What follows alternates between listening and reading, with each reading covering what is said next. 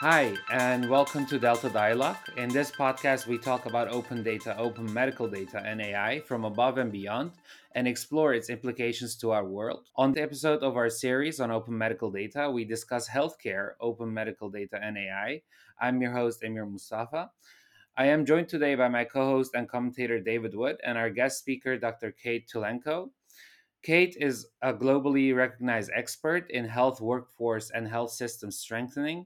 She founded Corvus Health in response to the lack of full service health workforce companies that could address health workforce challenges throughout the health worker lifecycle. Previously, Kate served as Vice President, Health Systems Innovation for IntraHealth International, as Director of Capacity Plus, the U.S. agency for international development's flagship Global Health Workforce Project, and as coordinator of World Bank's Africa Health Workforce Program. Hi, Kate. We've talked about open medical data and also about uh, the the the specifics inside healthcare that that you know that can be modified or or assisted with AI. Uh, however, I wanted to also ask that about open medical data can pr- uh, provide insights into health worker demographics, skill sets, and distribution. Uh, so, how does Corvus Health leverage open medical data to inform its strategies and decision making processes? And uh, on top of this, if open medical data was uh, performing as it should uh, for, let's say, in the U- United States, what would be the um, the difference in efficiency between the between the two scenarios is in now and hopefully the future? Yeah, I'll say unfortunately, currently there's not enough um, open medical data for us to use it a, a great deal. Um, and the, the, a lot of the problems are, are, more about access or or politics. I'll just give you an example that um, when the Obama administration uh, passed the Affordable Care Act, which you know gave 40,000, uh, 40 million uh, additional people in the U.S. Um, access to uh, insurance and health care. They also uh, set up a um, National Health Workforce Council. This council has never been funded or convened. So, uh, you know, we're really kind of at, at, at, a loss of that sort of national level, you know, guidance about the, the health workforce. And, um, you know, a lot of open medical data that's out there is about patients and not about the team that helped take care of them. Um, that that data is you know usually found in you know HR files and is is not normally considered um, open medical um, data. You know certainly if we had access to to more data, you know particularly on you know what type of teams did did what work we could get a better understanding of, of productivity. For example, a surgeon who has a nurse practitioner do all their you know initial physical exams and, and all the follow-up visits you know how productive are they able to you know and to fill out all the paperwork how productive are they able to be versus you know a surgeon who who has to do all that herself who has to do the physical exams herself who has to do all that paperwork uh, herself? Because what we see is often a resistance from health systems. They say okay i'm paying the surgeon $200,000 and you're wanting me now to hire an NP at, you know, maybe 80 or $100,000, that's that's a higher cost for me. And, and not understanding or believing that the surgeon will now be more productive and will be able to see more patients and that in, in fact you know it, it, will all sort of pay for itself both in, in in productivity as well as as profitability. And if we had more open data you know about you know patients patient outcomes and the team that produced that sort of like the production factor as uh, economists would say. If we had more of that data we definitely i think could um, uh, be more persuasive in the in the case to to help health systems redesign their teams. Okay and in your opinion like what are the steps that actually need to be taken to be able to um, uh, make the situation better in terms also on, on, on private sector and from the government's perspective yeah. Certainly what i always tell regulators is i say you're the boss you know you're, you're the parent. If if you want data you mandate that uh, both the public and the private sector has to to send that data to you. Uh, and um, you know enforcement is another thing. Uh, but they, you know, regulators certainly have the power to to do that. Um, often they don't want to for political reasons, or uh, you know they uh, think it will be too difficult from an enforcement um, point of view. But certainly, every single regulator has the power to require that that de-identified de-identified data be provided. Okay, and yeah, so basically the average actually what what we have to do is that the average person needs to kind of insist on their local politician to to to push for for improvement in in terms of policy making. Yeah, and that's that might be a hard sell because there's a you know there's a lot of suspicion about what's going to be done with medical data. How is it going to be misused?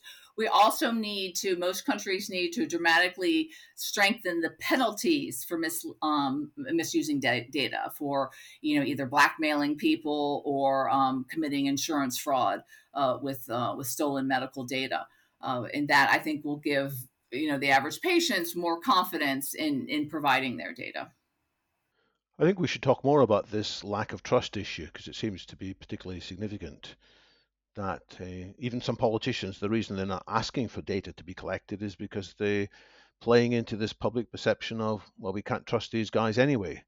So, is the lack of trust also a global thing, or are there other parts of the world where there is more trust in the health authorities and therefore improvements in productivity, improvements in organization? Certainly varies by uh, country and, and culture, but certainly, um, you know, in, in many countries, the uh, the mistrust came from uh, from negative experience. You may have heard of the um, the Tuskegee syphilis studies, where people uh, where a group of researchers basically followed African Americans uh, who had syphilis and never told them they had syphilis, even though it was completely treatable.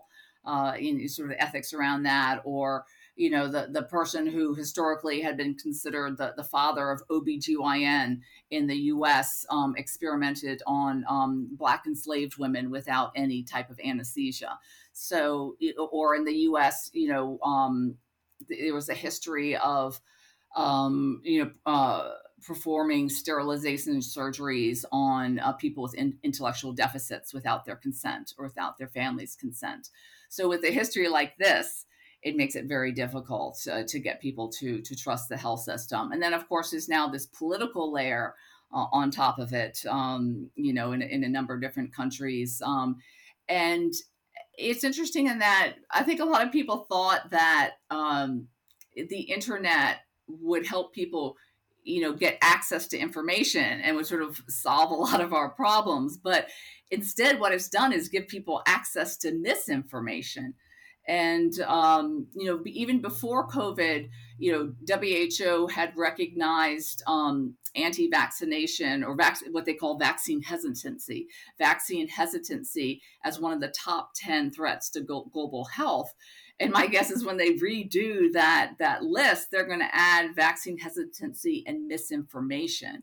Uh, before the um, the COVID outbreak in, I believe it was um, Samoa, they had a um, oh, what was it? It was it wasn't a polio outbreak. It was measles. They had a measles outbreak, and there was one um, local leader who was giving out misinformation, giving out misinformation. Had been warned multiple times. Eventually, he was arrested, convicted, and jailed for giving misinformation about uh, measles and the measles vaccine. So, you know, uh, unfortunately, this type of mistrust and you know, I think that maybe often people who give out misinformation, they get a feeling of self-importance, and people are looking up to them, uh, you know, as as sources of medical information, and it, it's really very difficult to, to to counter that, especially when also, you know, people see folks in the medical establishment as well, you know, they're you know metropolitan or urban, we're rural um, you know, there may be a, a certain caste or color and, and, we're different, or they're wealthy and, and, we're, you know, middle class or we're, we're poor. So there are all these dividing lines, which is why, as I said before, it's so important to, you know, recruit and train people locally and you know certainly in the in the U.S. and elsewhere, we during COVID we had more success where there were local community workers or people who, you know, like maybe my local community worker. You know, I grew up with her. I you know went to school with her. You know, I I, I trust her. She speaks my local language. Um, you know, one of the tales that was told during one of the the Marburg um, outbreaks. Uh, Marburg's a, a relative of Ebola. Um, in Africa is when the health workers came in their their spacesuits the locals did not know there were people in there. They didn't really understand that those were people. They were thinking maybe they were robots or ghosts. And and just having that cultural sensitivity or the fact that um, you know, during the Ebola outbreak in West Africa, that the body bags that were being used were black and they look like trash bags. And so you see your loved one being put basically in a trash bag. And so they, through, uh, you know, talking with the local healthcare workers and understanding, especially in certain certain areas that that were Muslim or even in, in Christian areas, going with a white bag that looked more like a traditional shroud, you know, would be more more acceptable. So, on you know, having those local health workers gives you that that local context, and and helps build that trust. There seems to be many angles on this mistrust. In terms of people who spread misinformation, I've seen an analysis that people often start off trying to share good information, and then on their show, on their podcast, occasionally they may have somebody who has a more controversial view, and suddenly they get lots more viewers, suddenly they get lots more hits. So this inclines them to bring back similar people who have uh, controversial views, and then they can become quite financially uh, rewarded for having these people on. And in order to tell themselves it's okay to bring on these controversial figures, they have to convince themselves, well, there's something in the story. And so there's a sad progression, a misalignment of objectives, which lead people who to start off with would have given good information nine days out of 10, end up giving bad information nine days out of 10. I, I think this is a complex issue and it needs attention. Yeah. yeah, you're spot on with that. Anger and outrage builds audiences. Uh, you know, and even Facebook has had to deal with this because apparently, if you would put like an angry face as a response, something would get put higher than if you just put a thumbs up. So, um, yeah, it, it's it's a real challenge, and there are all types of snake oil salesmen. I just saw something uh, in the U.S. that someone was um, selling a, a, cream that supposedly protects you from 5G, you know, the, the, the 5G cell phone signal. And, and, and, you know, a lot of these rumors, they, they start with a, like a kernel of, of truth. Like, you know, maybe, um, you know, there's a, a woman who, who had a miscarriage after receiving the COVID vaccination. So that was true. And, and, maybe when they, you know, when they looked at the fetus, oh well, the, the, the, fetus had had some, you know, a genetic disorder that that leads to miscarriages. But but that doesn't matter to these folks. All they know is a woman who had the COVID vaccine had a miscarriage, and that's what gets reported. Um, or or not even looking at. I think there's also a misunderstanding of risk that's why people are more afraid to, you know, fly on an airplane than they are to get on the, the local highway. Even though from a mile traveled, you know, all of us are much, much more likely to to be injured in an accident in a car than than on a plane. It's just this perception of risk and you know I, I remember talking to a, a, childhood friend of mine who, who has um, gone a bit on the on the deep end um, with with misinformation. And, she pointed to you know someone who had had a vaccine and saying well, this is awful. This person had a vaccine injury. And, and I said you have to look at the, the whole of it. So maybe a hundred maybe a thousand people have a vaccine injury but we've saved the lives of a million people um, through the vaccine. And, I think a lot of people think in absolute terms, and all they can think about is that one person who was injured and they know it. Then the, the million people who were protected, whose lives were literally saved but they do not know it. Uh, that's the, that's the big challenge with public health is you don't know when something was prevented, but you know when there was a bad outcome and these are i mean these are it's very sophisticated very complex the mathematics of it uh, and, and, for for a lot of people it, it just um, you know it, it's it's difficult uh, to to understand uh, the ethical use of AI in uh, healthcare is uh, is crucial. Uh, what I'm curious about is how does Corvus Health, working you know with with different companies and, and, and governments, ensure the responsible and ethical use of AI and open medical data in its solutions, uh, especially you know particularly in terms of privacy, security, and bias mitigation? You know really now it's mainly a point of of compliance um, whether it's compliance with um, you know regulations which you can say is the floor which is the minimum or compliance with um, with sort of additional um, guidelines. Uh, for example we're signatories to to epic which is the um, international finance corporations. Ifc is the private arm of the world bank. They have a, set of ethics guidelines for the health sector in low and middle income countries. So we're signatories and and, and we follow that uh, also, the um, WHO has um, guidelines for um, ethical recruitment of health workers regionally and globally, and, and, we comply with that. We also have to make sure that we do uh, due diligence with all of our partners to make sure that you know that they're being ethical but you know in a lot of low and middle income countries it's a regulatory wild west uh, and uh, you, you, know, when we were advising Somalia, we, we said it's helpful to say what's legal and also what's not legal. Uh, for example, in many um, uh, low and middle income countries, the regulation is silent on telemedicine.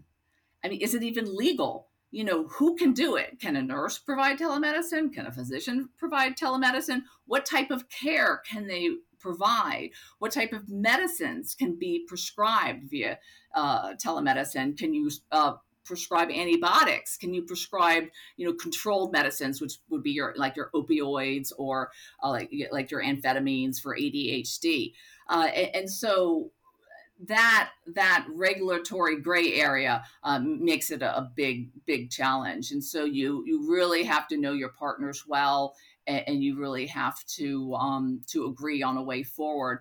You know, the New York Times did an article about a year ago about how all the new um, uh, like telemedicine companies in the U.S. were having a hard time finding chief medical officers because they were having a hard time finding physicians with the the ethical flexibility that they they needed because you know tech has this you know go fast you know break things you can't break things in medicine that doesn't you know that you get you get your medical license revoked if you break things. You have to follow the law in, in medicine. And so we're seeing these two worlds you know tech you know which go fast break things and, and medicine first do no harm and, and this collision um, i think is going to bring us even more challenges in the future do you think the influence of big tech on medicine will ultimately be profoundly positive? Because you and I have been around long enough when the vision of uh, electronic health records was so high, and this is going to ch- change everything. And as you pointed out, there were many drawbacks of them as well as uh, steps forward. Is it just a matter of time before a successful marriage of these two cultures is developed?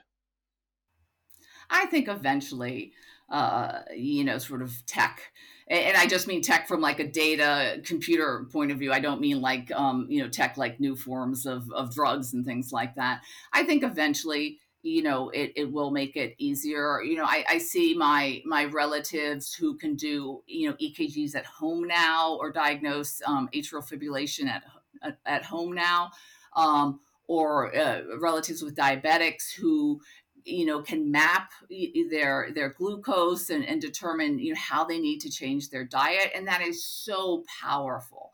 Um, but you know of course it can be abused. Uh, in the us you know we've had this uh, you know renewed debate on uh, abortion and um, a lot of women became very concerned because they had been entering their menstrual cycles into apps and you could quite easily see how if a woman was having menstruation and then stopped and then started again you, you, if you you know from a big data point of view you gather enough of those and look at them you will find some women who had a you know an elective abortion. And you know so i certainly saw lots of messages if you live in one of these states you know delete these apps. Um, and i mean that's a concern.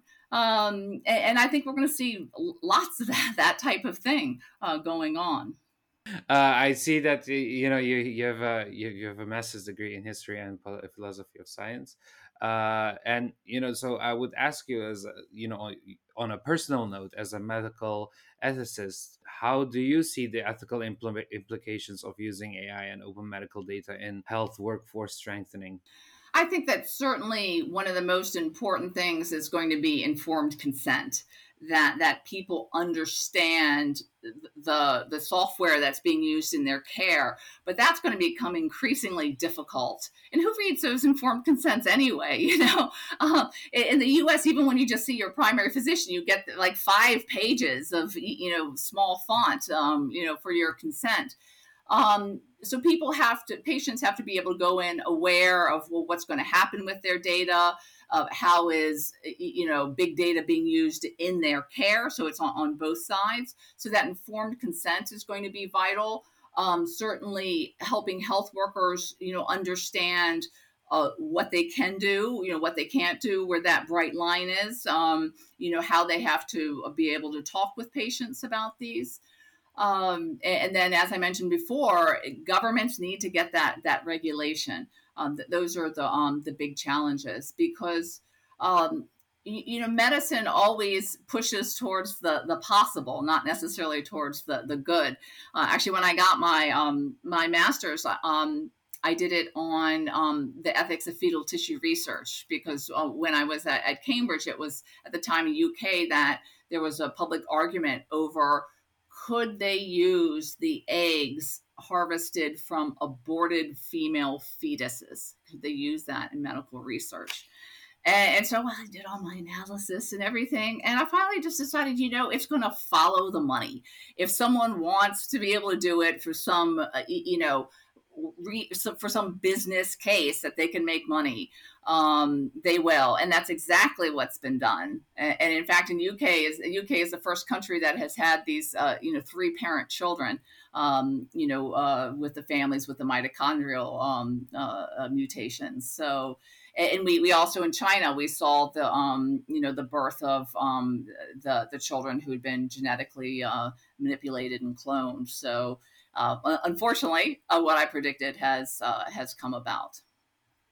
Is that entirely fair? Because after all, in China, the person who did that is now in prison because the Chinese authorities said you shouldn't have done this. Yes, but all the other things that that I predicted are are, are coming about too, and and we do see researchers looking for countries where they can do this research. Um, you know, a lot of cancer, not a lot, there are a number of cancer patients in the US who go to Mexico to seek treatments. And I'm not, not talking about like um, snake oil treatments, but um, treatments that might be helpful, but the, you know, the research just isn't there for the FDA to, to approve it. So in fact, um, I knew a, a, fellow physician who, who, um, had, I, I believe, a lymphoma and, and, and, went to, to Mexico to uh, receive some of the antibody therapy because it had not been uh, approved in the U.S. yet. And, and, those those clinics are located at the border for the U.S. market because you know Mexico just does not regulate you know or does not enforce its regulations in the way the U.S. does. If those clinics you know move two miles over the border, those people would be in jail. Um, so so you know, once again, if there's a, a, a monetary demand for it, an effective demand for it, uh, I think for better or worse, it's going to happen. That's an argument to accelerate the cures and treatments that do have good evidence and to clamp down harder quickly internationally on the ones that are likely to harm. Because otherwise, there will be mistrust. Otherwise, what we talked about earlier, people will say, oh, these companies are only in this for the money. They're not really offering me the best treatments and there will be this uh, closing of minds. Whereas the, to get the best potential, we have to manage the trust actively, in my view.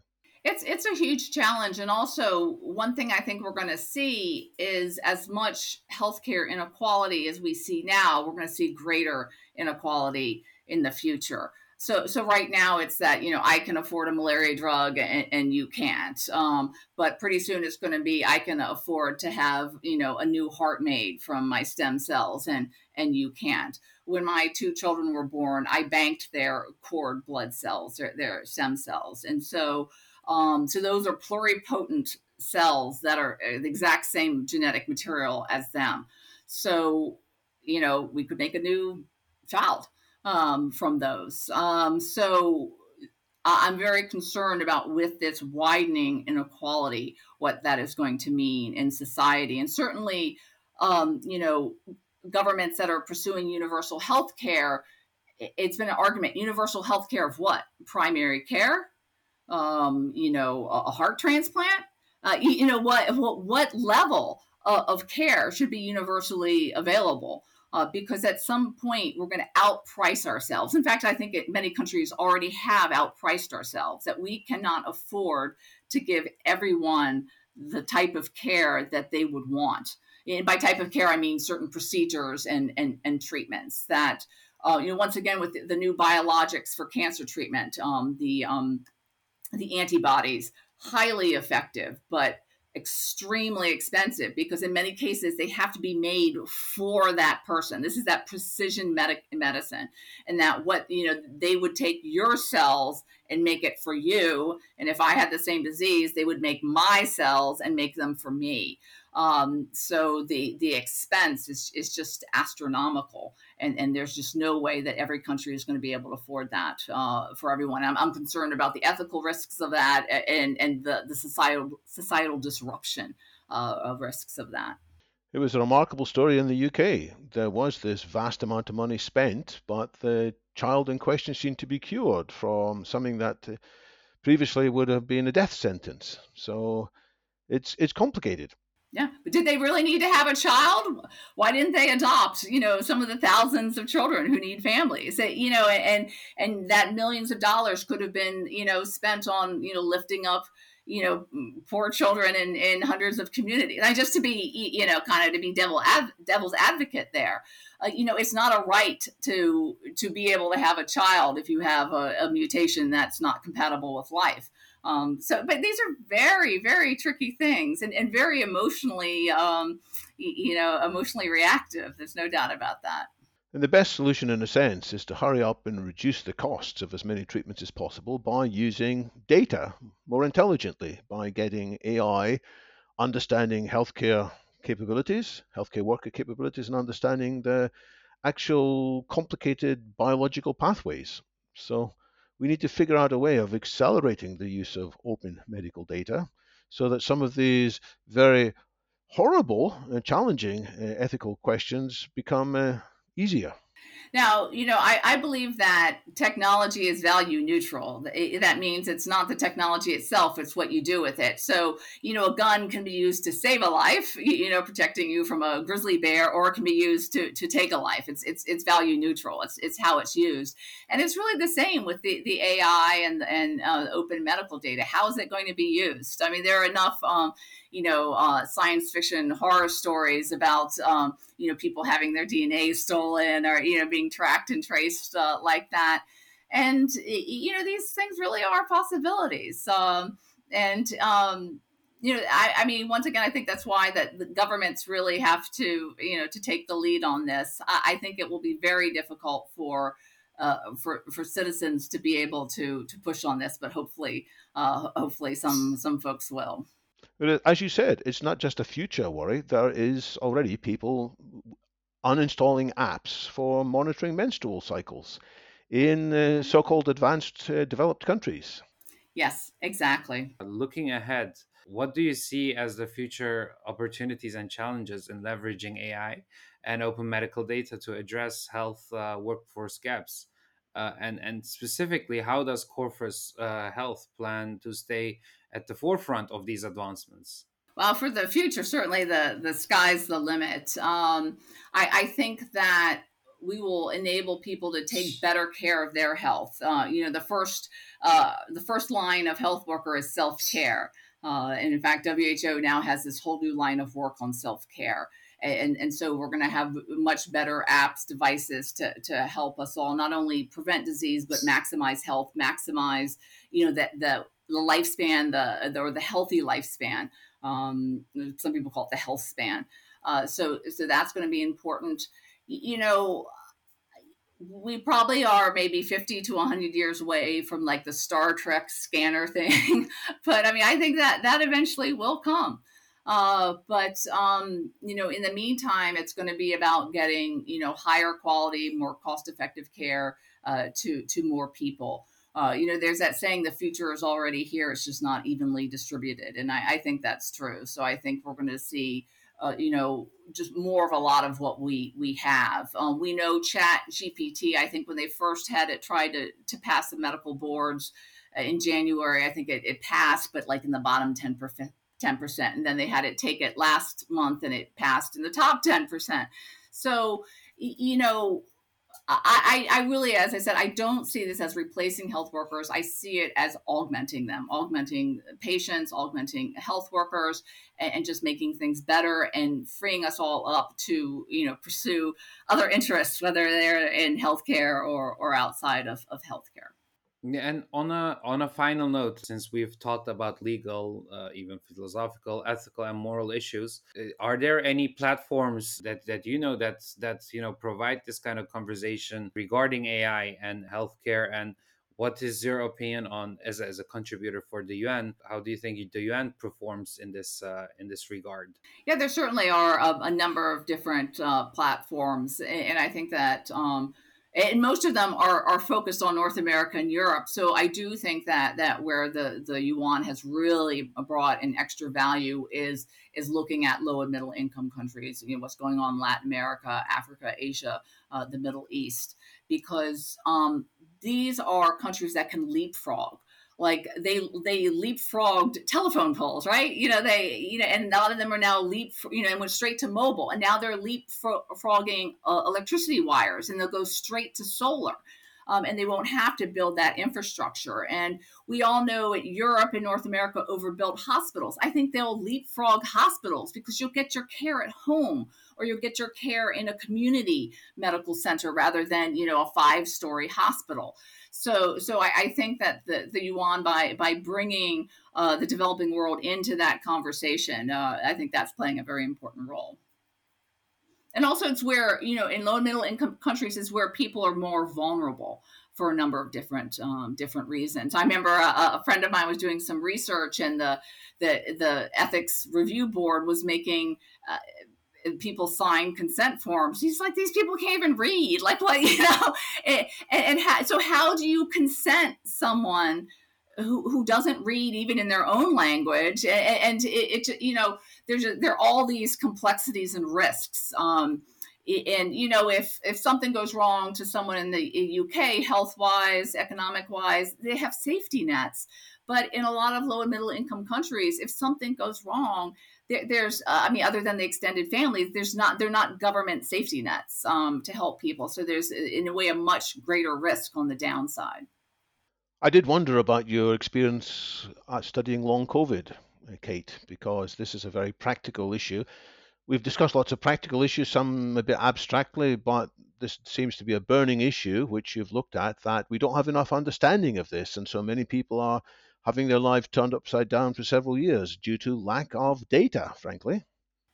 And you know, with my reporting on COVID, I really always tried to bring long COVID to the front because people were always understandably focusing on on acute COVID because that's where people were dying, and, and you know, and that's what gets people's attention.